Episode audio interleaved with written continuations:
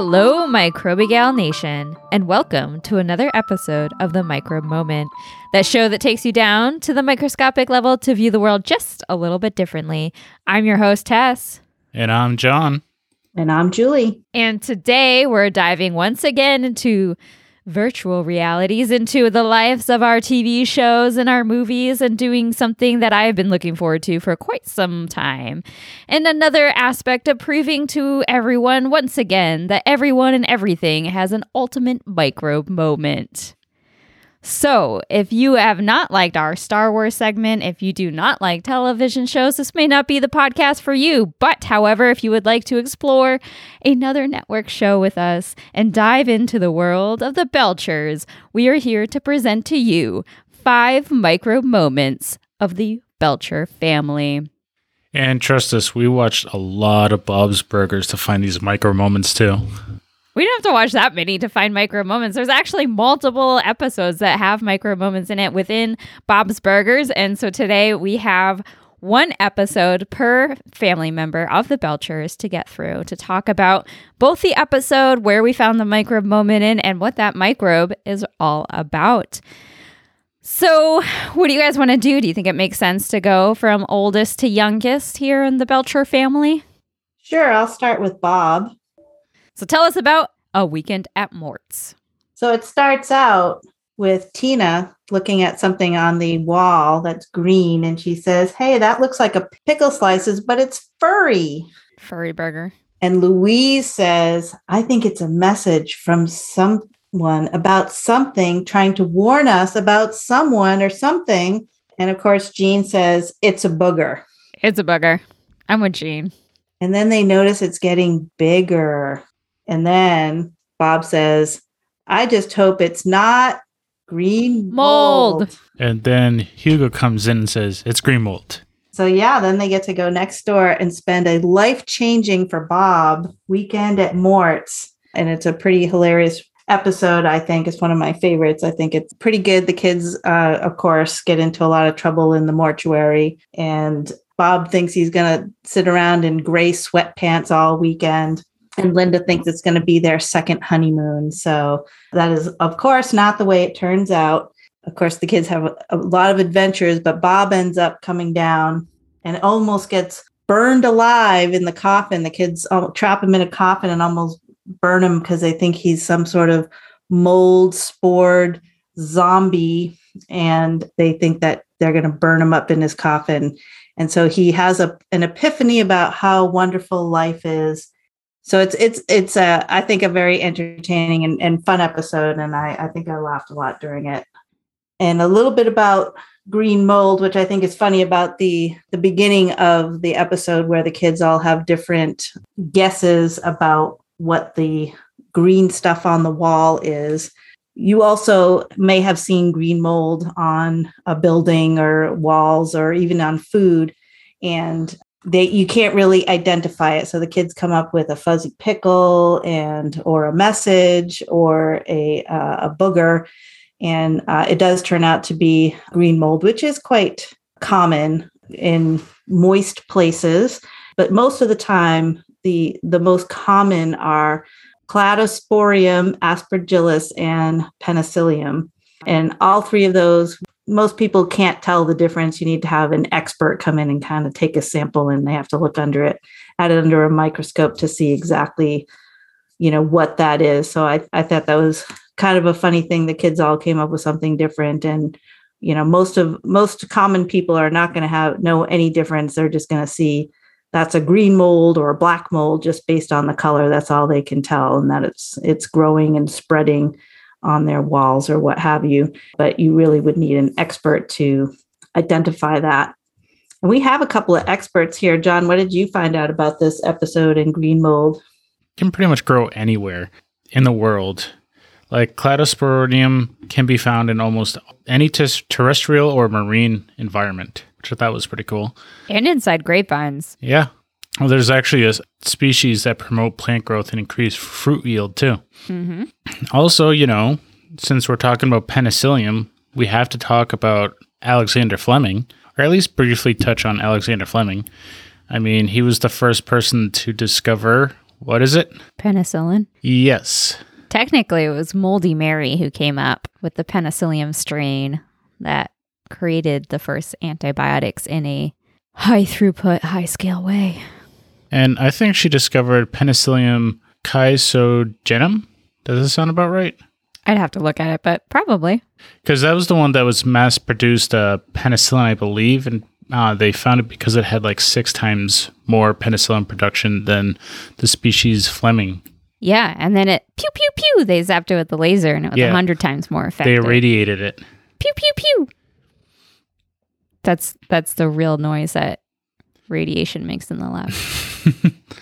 And of course, for Aspergillus, Aspergillus niger, that's the most well known one. And it's also called dark mold.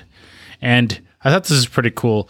The genus Aspergillus was first discovered by a minister who named it after holy water sprinkler, which is an aspergillum. and if you've never seen Aspergillus, you gotta go see it.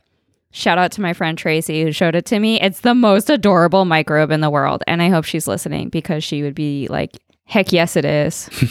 Aspergillus, it's like just like this super cute little puffball, like a jellyfish, like upside down jellyfish, just swaying in the breeze. Also, Aspergillus is used to ferment food and drinks. Aspergillus or oryzae is used to make sake, and Aspergillus wentii is used to produce soybeans. Hmm. I thought it was pretty interesting that there's like 10,000 species of mold, but there's only five of them that are commonly found indoors. How many different kinds of mold are there? There's 10,000 species of mold, Wow. but just five that like to live indoors because I think they're they have to have a specific environment so they like it to be moist and there has to be something for the microbes to eat for them to exist there, right? Yep, yep. Who knew what it was on Bob's wall that that little green mold was eating? Well, I think it was probably a leaking pipe behind the wall that caused Oh, that. it could be. I mean, it's Mort's fault, no? I'll go with Mr. Fish Odor. Oh, okay, yeah, we can blame him. Not sure we want to think too hard about what could be in the walls coming out of Mort's place. And you know what's really dumb is just now I realized Mort was named after a friggin' mortuary. Only after 12 years of Bob's being out. Way to go, Jon. Well, he had that super hot date with the other lady mortician there during that uh, episode, which, you know, Samantha. yeah, they wanted to uh, kind of get it on down there in the in the morgue when when they got back from their date. Mm, what could be more romantic doing it with some dead bodies? With some dead bodies or around some dead bodies? I mean, I guess it's around dead bodies. Because that's vastly different, but still weird. That's all weird. All right, should we move on to our next Belcher micro moment of Linda Belcher? Well, I do think one of the uh, the lines in Weekend at Mort kind of uh, I thought was hilarious and kind of goes into uh, Linda's character, where when they're on their date over at Jimmy Pesto's, Linda says, you know, they're uh, drinking some fancy drinks or whatever, and and Linda asks Bob, "Are you drunk enough to have any fun yet?" Which I think is awesome because Linda, of course, is the ultimate wine mom. hmm And uh, when I was doing some research for the for this podcast, I typed in Linda and wine, and all kinds of Etsy things came up for Linda holding wine and doing all kinds of funny things. And uh, I think one of the quotes was that wine makes me drink better or something like that. I'll have to look that. I like uh one of her one of the recent episodes. Um, Gretchen came over and she's like, "Yeah, I'll have some wine. You shouldn't drink on an empty stomach." Wine helps me drink. I like the times when she's like sitting in bed and she's like, Can you get me some wine and some crackers and some cheese and just arrange it for me a little bit? Since you're up. All right. So if you haven't figured it out, Linda's micro moment is definitely her, her being a little wino. And she has fun stuff like she says all kinds of, she drinks a lot in the episodes all, all across. And I, I was watching the wine train where Bob and Linda are doing a, a fancy wine tasting and they end up sitting with this guy who's thinks he's like all that. He does the whole Wine swishing of- snob. yeah, swishing of the wine in his mouth and stuff, and challenges Bob to a wine off, and uh, Bob ends up winning by. You can't spoil the ending. Oh, I can't. All right, that that ending's important. yeah, all right. I won't. I won't spoil it, but it is pretty hilarious. But yeah, one one funny thing about that episode is just like he's being such a wine snob and like, oh, you have to sniff it and like open up the wine and the smells. And Linda's just like, hey, open up wine. Linda's coming in and just like chugs the whole glass of wine. Mommy doesn't get drunk; she just has fun. She gets fun. We talk about wine a lot in our podcast. And it's not because we're winos. no, We do drink a lot of wine we're connoisseurs. of the grapevine microbiome. Right. That's what I'm an expert in. So instead of going to nitty gritty, I, f- I figure I'd say some interesting random facts about wine. Lay it on me. All right. What you got? Did you know there's over 10,000 varieties of wine grapes in the world? Whoa. So there's as many molds as there are wines. Yeah. 10,000, 10,000. But I'm guessing there's a lot more than five varieties indoors. The term drink to one's health actually originated in ancient Greece. I say that because the host of the meal would take the first sip of wine to prove it wasn't poisonous to the guests. Mm, that's important. Yeah. You want to poison your guests or think your guests are poisoning them. In which case, you need to have better relationships with your friends. Well, it seems like in ancient Greece and Rome, like generals and higher politicians, like you're friends to further, but as soon as they, you didn't need them anymore, you just backstab them. Yeah, I don't feel feel like that's a friend. No. No. Well, I think to just to bring this back to uh, microbial stuff, we have talked about wine quite a bit, but just to remind people that wine really is made with a microbiological process um, where yeast and bacteria are eating sugar and leading to a formation of a microbiologic biologically safe stable and enjoyable beverage is what uh, one of the in- definitions says which i think is a pretty good definition. What's that yeast, mom? what is that yeast? Mm-hmm. i don't know. I just drink this stuff. You guys are the microbiologists. You tell me. Saccharomyces cerevisiae. okay. Pour it in my glass and i'm not fancy. I'm like linda. I do have some standards. I don't like cheap wine but i do like a nice red wine you can picture me with a red glass of wine with a big smile on my face going Open up wine, here I come. yep that'll, Mhm. that'll do it Although I, I do think by many standards we do drink cheap wine, mom. well yes i guess that's probably true We're not two buck chucking it, but i have had box wines that are that are pretty good box wines are amazing. Best Yeah. thing to bring camping. yes definitely So, speaking about red wine, in China, the color red is considered lucky. Because of that and the wine's flavor, China is the leading market for red wine. Really? Yep. I've been to China two and a half times and I've never had red wine there. Really? Yep. Huh. i went to china many times and i don't think i ever had wine Well, they're like a there's a lot of vineyards that are starting up in China too. There are a lot of vineyards starting up in China. Yeah. That is true. I think one of my favorite facts about wine is it it's sold in different size bottles, and the largest one is called a oh I'm gonna butcher this the Nebuchadnezzar. nebuchadnezzar Nebuchadnezzar. Is that how you spell it? Uh huh. Pronounce it all right. And it's the largest uh, size you can get, and equals 20 regular size bottles or 15 liters. Which, like, you better be having a party Yeah, or inviting Linda. Linda would take care of that. Lin- Linda could help you out. You and Linda could take that down. And here's a little fact for those that are new to the wine scene.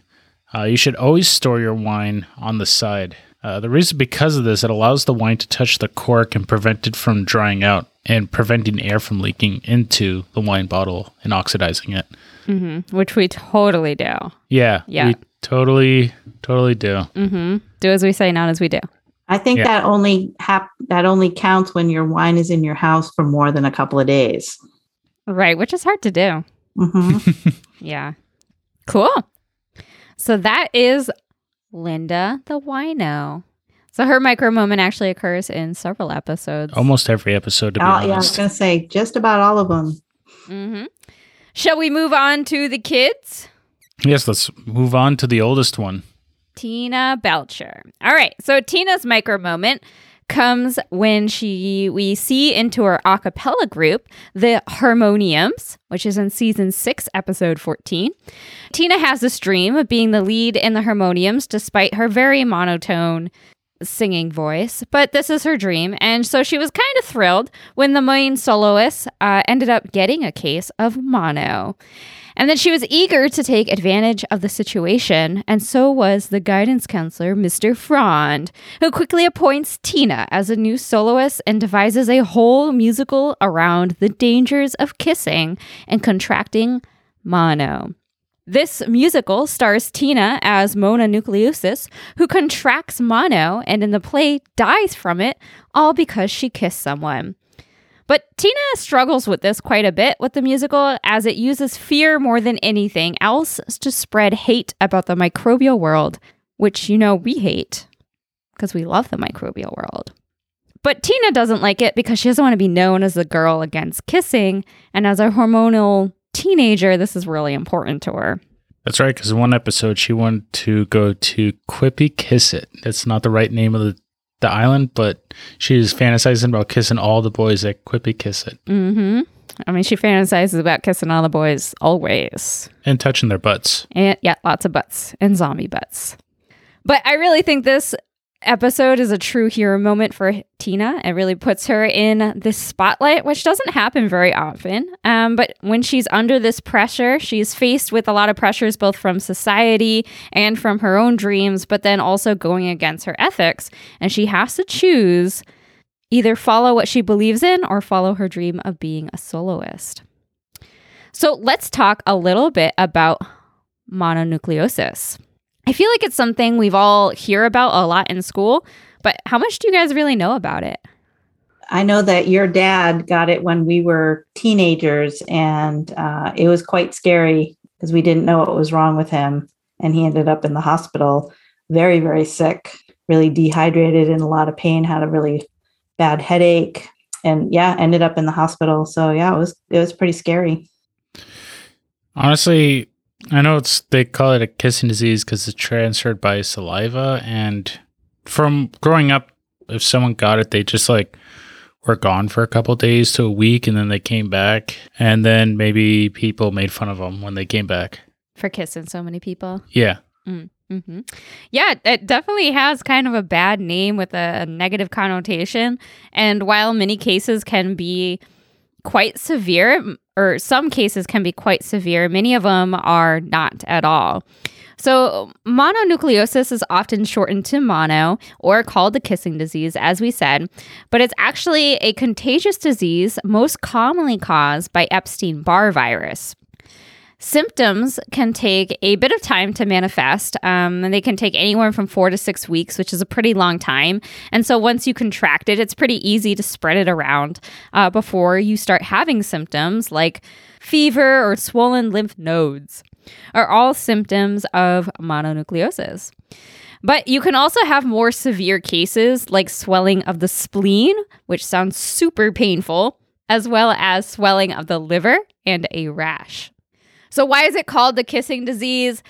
Uh, it's kind of a stupid reason. It's typically a problem in high schools and college age, usually among teenagers, where they're starting to swap saliva through kissing. Uh, but you can also contract this virus through any transmission of bodily fluids, like many other herpesviruses. And this may surprise people. The Epstein Barr virus is actually pretty common virus. Even if you've never had mono, the chances are that you are carrying this virus around.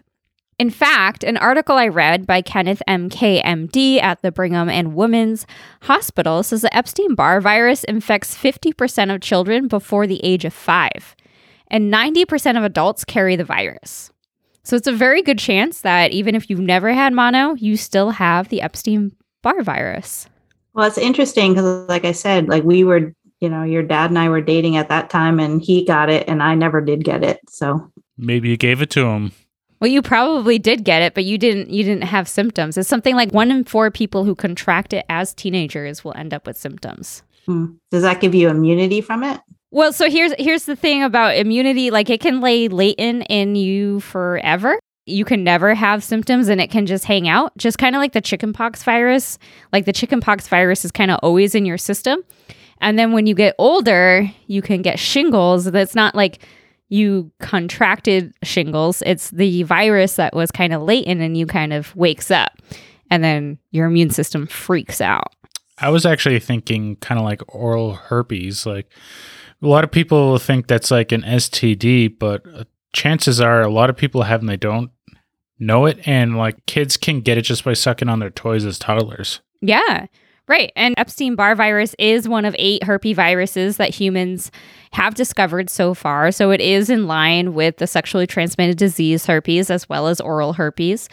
And it's made of a double stranded DNA, and it was first discovered actually in Africa associated with cancer, which is one of the things that they're now finding that Epstein Barr virus can cause later in life. But what they find is that normally Epstein Barr virus is in your cells at a very low load. In a recent review article on Epstein Barr virus by Paul J. Farrell, he states that about 0.01% of B lymphocytes, which are the immune cells that Epstein Barr virus infects, are in normal carriers, near normal cells. But in cancer associated with Epstein Barr virus, all the malignant cells are infected with the virus. So there's a much heightened level of Epstein Barr virus in some cancers. It's really interesting. So, are they saying that the Epstein Barr causes cancer, or is it just the cancer cells are easier to house the Epstein Barr virus? I think at this point, they're saying that there is a strong correlation, a strong association with Epstein Barr virus and cancer. However, there's obviously a lot more research to do there because 90% of adults are carrying Epstein Barr virus, but we're not all going to get cancer associated with Epstein Barr virus in our future. Right. So, yeah, I mean, cancers are obviously extremely complicated systems and terribly challenging to, to sort of understand what is the root cause because um, they happen later in life with everything else that happens to you. They're often attributed to things that might have happened 20 years ago that just kind of like slowly manifested over time. So yeah, I think right now they're they're just starting to sort of see that there's an association, but they're not saying Epstein if you have Epstein Barr virus, you're going to get cancer. Right. It's really hard to nail down that causation. Yes. As for Mona, going back to Mono and Tina and having the Epstein Barr virus. So in a Frond's play, Mona ultimately dies, but this is very unlikely. Death occurs in less than 1% of people who contract mononucleosis, and it's usually from another complication like uh, your spleen rupturing. But mono is not the only thing Epstein Barr virus can manifest in. As we've mentioned, mono can or Epstein Barr virus can also be associated with cancers and sclerosis.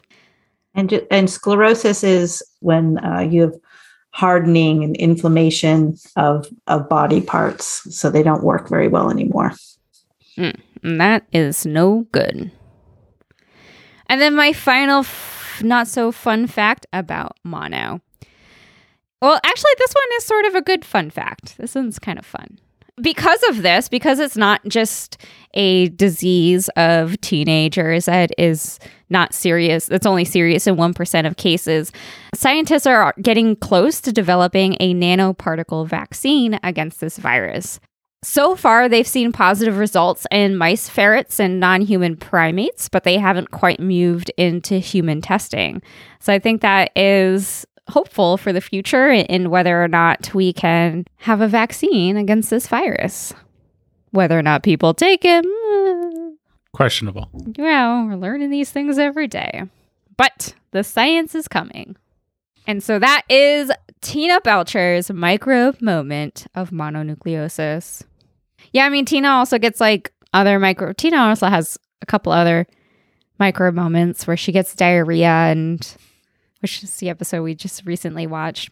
To be fair, that's every one of the Belchers, I think, except Louise has had a bout of that. Well, Louise had her uh, her poop problems too when she went to the aquarium. But that was constipation. It was constipation, true, but both have to do with microbes. Yeah. And Bob had his fun diarrhea episode when they went camping. Mm-hmm. Mm-hmm.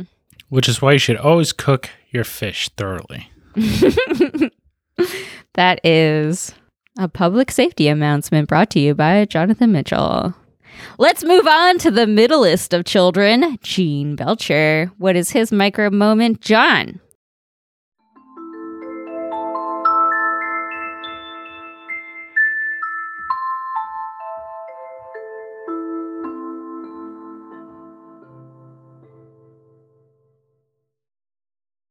This week's episode of the Micro Moment is brought to you by Zymo Research.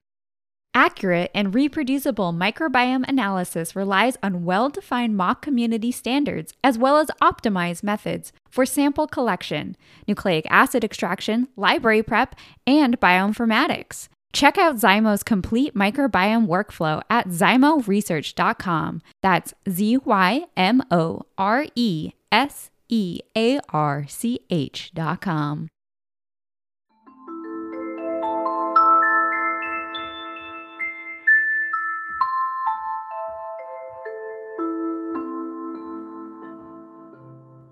Well, what can we say about Gene?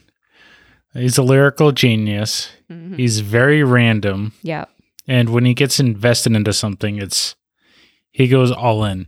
And so this micro moment would be algae. Mm-hmm. Now this was season nine, episode seventeen. And it starts out with Gene coming back from detention because he's playing annoying music. And then he wants to cool off, so he goes to an oyster bar with Tina and Louise. Which, like, what nine year old likes oysters? None. Or is he 11? He's 11. What 11 year old likes oysters? Again, none. Well, he does like boogers. So some people say that oysters are like, Every 11 year old likes boogers. And and Tina's gagging the entire time. Mm, I would be too. So the the man working in the shack, Charles You know what lives in oysters? Vibrio cholera Vibrio cholera. There it is. and Vibrio vulnificus, Vibrio parahemolyticus, Hemolyticus. Yeah, buddy. Okay. all the Vibrios. I got our Vibrio call out for the episode. We can move on now. All right. So the man working behind the shack, Charles, tells the kids about plankton after they see a green blob in the ocean. And that night, Gene goes to the beach because he's angry that none of his family members like his music. In a fit of rage, he tosses uh, a rock into the ocean, and the water emits a blue light. And Gene is enthralled with it. He even says, "I think I love you." Gene's got a weird relationship with love. And then they go back to the ocean the next day, and Charles tells them that Gene's uh, bioluminescence. But the kids find out that the Glenfest Yacht Club is going to bleach the algae No. uh, because they're having a regatta. And a stupid throwaway joke is the workers say, we got a regatta. We got a regatta. And so this go- pretty much uh, goes into them going to the yacht club, trying to stop them. The yacht club lies to them, saying it's toxic algae. And then they want to get back at the yacht club once they find out it's a ruse. So what do they do? They go see Sasha and Duncan at the Clean's Head Yacht Club.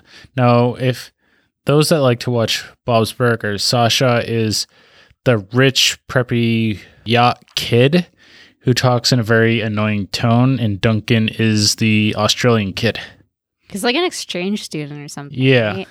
So they come up with a plan where they're going to switch the bleach with panko breadcrumbs. And also, Tina gets too interested in Duncan's leg knobs Mm, not his butt once for once, Yeah. but his leg knobs. His leg knobbies. Leg knobbies. Yeah.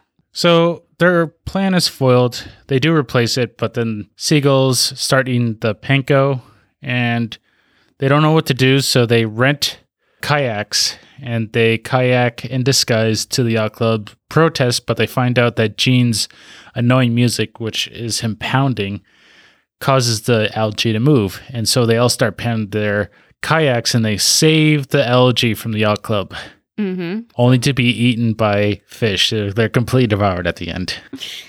As tends to happen. Yeah. So, moral of the story your annoying habit might save something only to inevitably be eaten by something else. Yeah. I mean, seriously, they just ended at being eaten at the fish. I mean, I don't think the Belcher kids were too broken up about it. No. Gene went to go find something else. Yeah, he just went to go eat more oysters, probably. But after you're done, like looking up aspergillus, as we told you to go do, go look at some dinoflagellates because those guys are super cute too. It's a kind of plankton. Yeah.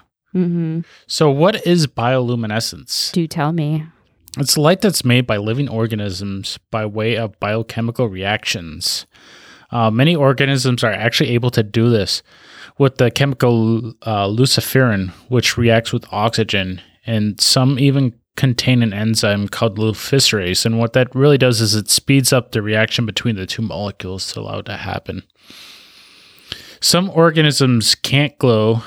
A good example is uh, squid. Bobtail squid. Yes, the bobtail squid. It can Also adorable. Yes. You, you you can see it glowing at night. However, that is not the squid doing it. It is the microbes that live inside the squid. Heck yes, they are. And how do they do that? It's kind of interesting. There's this mechanism called quorum sensing where microbes will emit a chemical that the others can pick up. But as they grow more and more dense, if there's more microbes, there's more of that chemical, and it reaches this threshold where there's enough of that chemical that causes the reaction to occur. So it's kind of like a density dependent type occurrence. Yeah, it's a form of microbial communication for collaboration. And we have a blog on it called Vibrio fischeri, the lightsabers of the ocean. And it's a squid holding two lightsabers. It's so cute. One of my faves. So, as you said, glowing algae are dinoflagellates, and those are protozoa that produce light when disturbed by motion, which I didn't know. Like, I was trying to figure out why do they glow. It, it's kind of like a two pronged thing. They have to be dense enough, and it's motion that causes this to occur, and it's only a fraction of a second. And why do they cause a flashlight? They believe it's a defense mechanism that the sunlight will startle fish that are trying to eat it. And in addition, it may even attract larger fish to the area that would eat the the predator of the algae. yeah, buddy. Small things doing big stuff. And so this brings us to how do they regulate their bioluminescence? Well, there's many ways and some they don't really know why or how it exactly happens. So a lot of them have diurnal pattern, which is like day and night pattern, uh, where the plankton will degrade the proteins and the enzymes responsible for bioluminescence. And they also degrade this thing called uh, scintillons, which are structures that the chemicals will react on, causing the bioluminescence. This happens when daylight comes. Now, once they sense the light, they start breaking it down. Uh, however, others, when they sense the light coming, those scintillons will move to the center of the cell so the light can't reach it, so it can't bioluminate. Hmm. And then there's another way that it's regulated by photoinhibition, where exposure to light stops or prevents the reaction. Now, I tried to go into further, but it kind of sounds like they don't really know how that occurs. It just occurs, and they called it that. Okay. So I thought that was pretty cool, and that's that's what I got in algae. Oh, and you can see these all over the world. Uh, I think the most famous places are probably the the shorelines of Australia. You'll see a lot of picture of those. If you're on the west coast, certain times of the year, you'll see it in San Diego, Mm-hmm. Mm-hmm. and it's pretty ubiquitous around the world. So if you're lucky enough to f- see it, I'm envious of you. Mm. Although I don't think it occurs very often in the Northeast, Mm, which is not. definitely where the Belchers live. yeah, they were just having a hot summer, probably. Mm, wicked hot. All right, shall we move to the tiniest of the Belchers? And my favorite character, uh, Louise. Little Miss Louise. Okay, so here we go with Louise's micro moment. She actually has two micro moments within season two, episode three, entitled Synchronized Swimming. Allow me to refresh your memory on this episode or some background if you've never seen it, because it's an oldie, but it's a goodie. The episode opens up with Linda squatting into crowning otter to keep her pelvic floor perky. Then it is shown that Linda might be coddling her kids a little too much to the point where Linda is dreaming for her eldest daughter, Tina, writing in Tina's dream journal that she had a dream about breastfeeding her middle child who is wearing a Santa beard, which we're not going to get into that anymore. We'll move on from that. While this opening would certainly go in any direction, it takes an unlikely turn to the kids being PO'd about PE. And this is our first micro moment for Louise, where she refuses to take off her bunny ears, claiming she has a raging staph infection under her bunny ears, and she will not take off her hat under any circumstances, especially not for gym class. But it's the second micro moment we'll discuss in more details here tonight. So the kids convinced Mr. Frond, their guidance counselor, that they should do an independent study in synchronized swimming, and Linda can be their coach. The kids forge Linda's signature, which, I mean, who hasn't done that? And whop, bam, boom, they don't have to go to PA class anymore. They're an independent study doing whatever they want for the period of gym class. But Linda soon finds out and is determined to teach them a lesson about taking advantage of her. So she becomes their synchronized swimming coach. One thing leads to another, and Mr. Frond is asking for a graded performance in front of the board of the school. And now the kids are in trouble because Linda quit, determined to let her bratty little babies fly with their crappy little wings. Then Bob is in trouble when he finds out the kids, if they don't have a coach and they don't pass this graded performance, they're going to go to summer school. And then he doesn't have his child labor for the whole summer at the restaurant. Swirl it. Swirl it. so Bob joins as coach, but Bob is not very good at synchronized swimming or coaching. And then here is when we get to the micro moment number two for Louise Belcher, which does include a number two. Louise tries to cancel the graded performance by first grabbing some baby powder and squirting it in Gene's face, yelling, Anthrax, run for your lives! And that's, my friends, is where we begin the microbe portion of today's programming on Louise's microbe moment. Let's talk a little bit about anthrax. And while I point of ridiculous humor in the show, anthrax is really a thing to joke about in the real world it's kind of a big deal. Very, very deadly. Yeah, so let's get into it. Anthrax is caused by the gram positive rod shaped bacteria known as Bacillus anthracis. It has a special ability of creating spores of a protective shield that it can hide in for years if it wants to. And, they, and it may not be as rare as you think, although we don't hear about it a lot in our developed Western countries. It is often found in soils and animals. In the US and other developing countries, it's pretty rare, but outbreaks have been seen. But if you do contract anthrax, anthracis bacillus, or come in contact with anthracis bacillus, it can be very serious. People generally contract this disease if they come in contact with bacillus spores from an infected animal or even contaminated animal products. I think at one point I even read that you could get it if you're touching leather or wearing clothes that might be from a contaminated cow as well. That's true. Where we got our bachelor's, there's a kid that got a um, sheepskin from overseas for the drum and they contracted anthrax. Oh, yeah, I remember that. Yeah. Crazy. So, there are actually four different kinds of anthrax that you can contract. The first would be cutaneous, which is when spores come in contact with a cut on your skin. This is probably the most common, but often is the least dangerous. You'll develop itchy bumps and blisters, swelling, ulcers, but generally you'll be okay. The second form is the most deadly form, and this is inhalation. This is the kind we often think about and what Louise was going for when she attempted to give her brother anthrax through baby powder. This is where you can get fever, fever, chills, chest pain, shortness of breath, dizziness, cough, nausea, headache, sweats, tiredness, and overall body aches. This one often leads to death. The third type is gastrointestinal. So, this is when you eat raw or undercooked meat from an infected animal.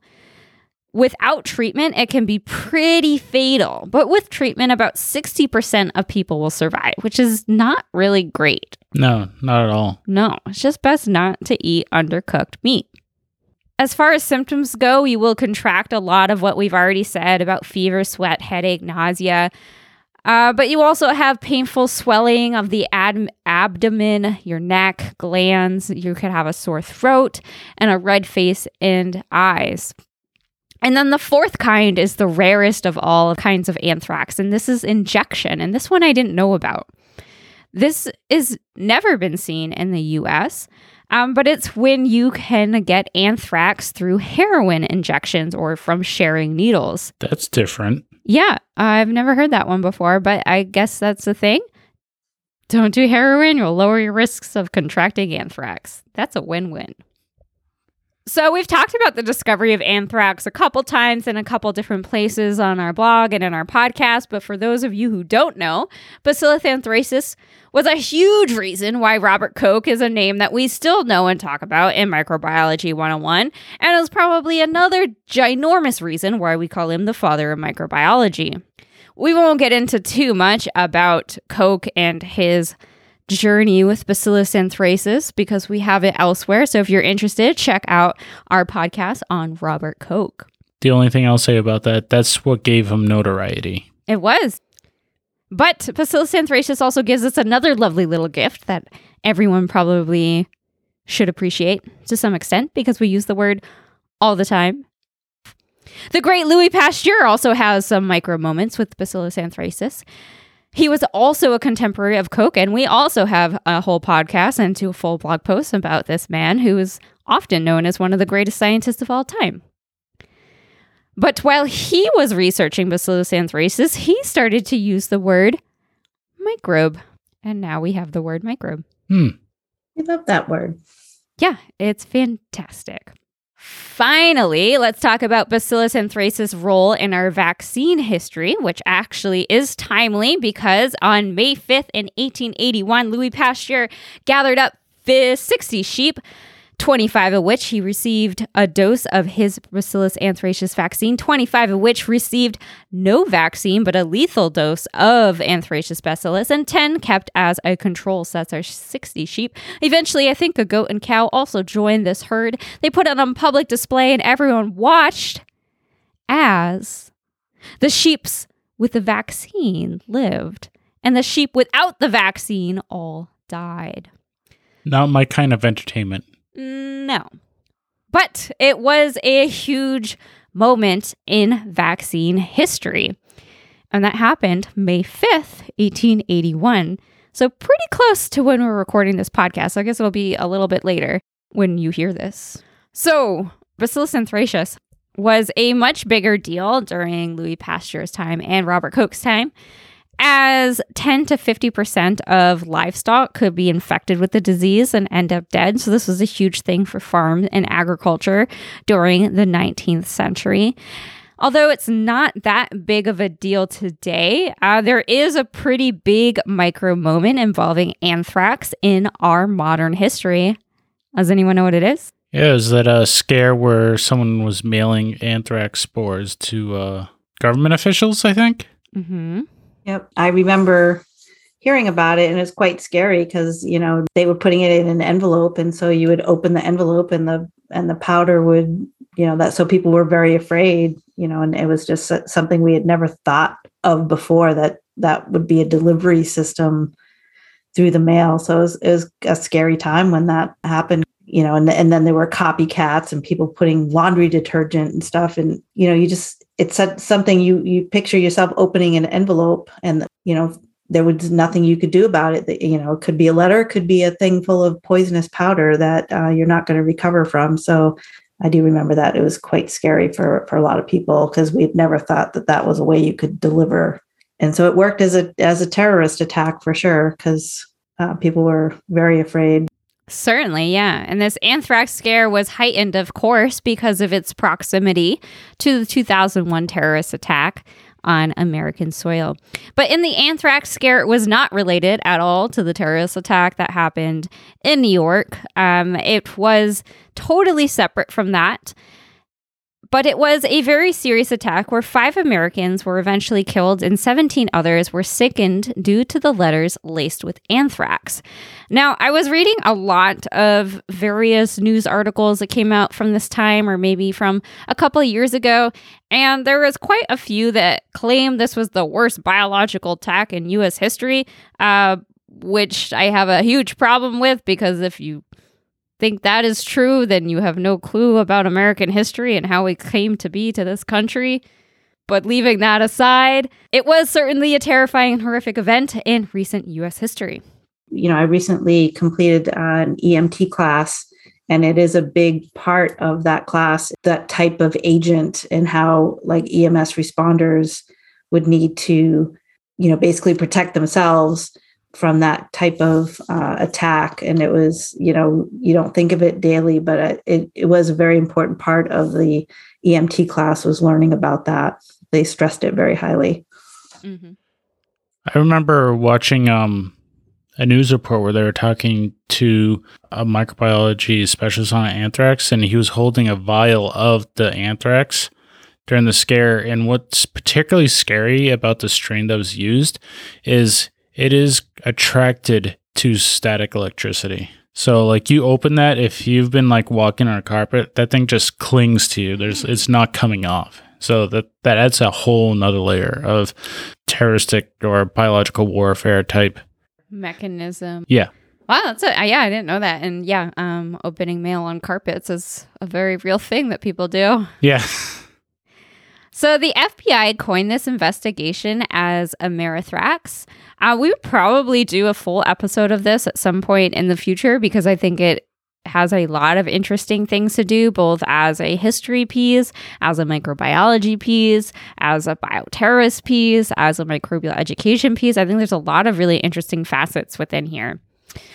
So the investigation went on for eight years before it finally closed in February 2010 but who was the bioterrorist?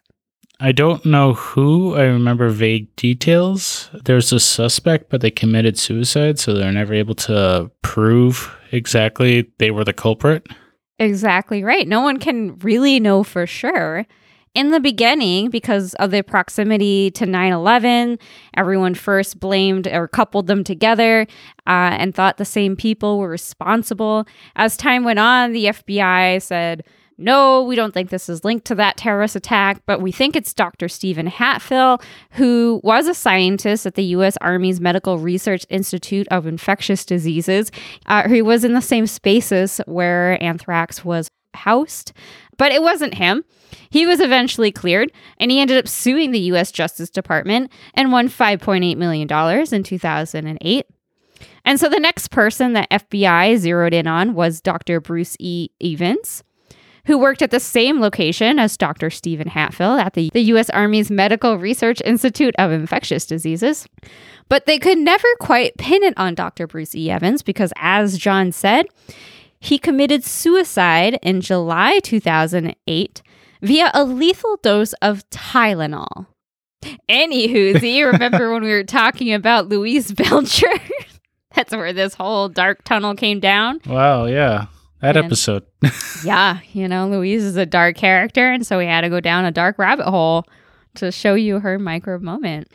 Well, my micro friends, that's it for the micro moment of the Belchers. Next week, we'll come to you with a totally different podcast of an interview of someone who's going to be wicked interesting. Tune in to find out, everyone. Exactly.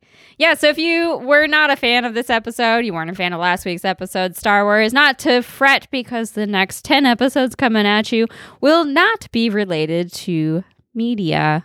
I know. I have a lot of fun with this stuff, but not everyone does. Next time we're coming at you with some hard science facts and interviews, and we'll do it to bomb pretty soon as well. It's about that time. Oh, also, if you did enjoy this episode, here is my challenge to you. If you are a Bob's Burgers fan, then you know at and the title screen they have the shop next to Bob's Burgers always has a different name, and it's kind of a pun or a play on words. So my challenge to you is if the micro moment had our recording studio next to Bob's Burgers, what would be the name on the building? You can let us know what you think it should be at Microbigals on Twitter and Instagram, or go ahead and send us a Gmail at microbigals at gmail.com. And as we said earlier, a lot of these topics we have talked about before. We've talked about anthrax. We talked about Robert Koch. We talked about Louis Pasteur. We even talked about wine. And you can find that on our website, microbigals.com. I highly suggest you check it out. Oh, and the Jedi Squid. If you're going to go there, go find the Jedi Squid. It's worth it. Vibrio fischeri, the lightsabers of the ocean. Yeah. And hey, if you've seen some microbe moments in some other shows, we'd love to hear about it. So uh, let us know if you've seen something on any of your favorite movies or shows uh, that you think are microbial related. Yeah, because like honestly, this is what I love to do. And so if you guys love it too, I'd love to know. And then we will just do this. I'm 100% okay with it. Who knows? Maybe we'll even like review a movie or a show and see how like accurate it is. the micro moment exists everywhere. Everything has a micro moment, always, all the time, everywhere. We got to watch that movie and figure out if there's a micro moment there too. Hmm. Until next time, feed your minds, feed your guts, make your microbes love you lots. Bye. Bye. Bye.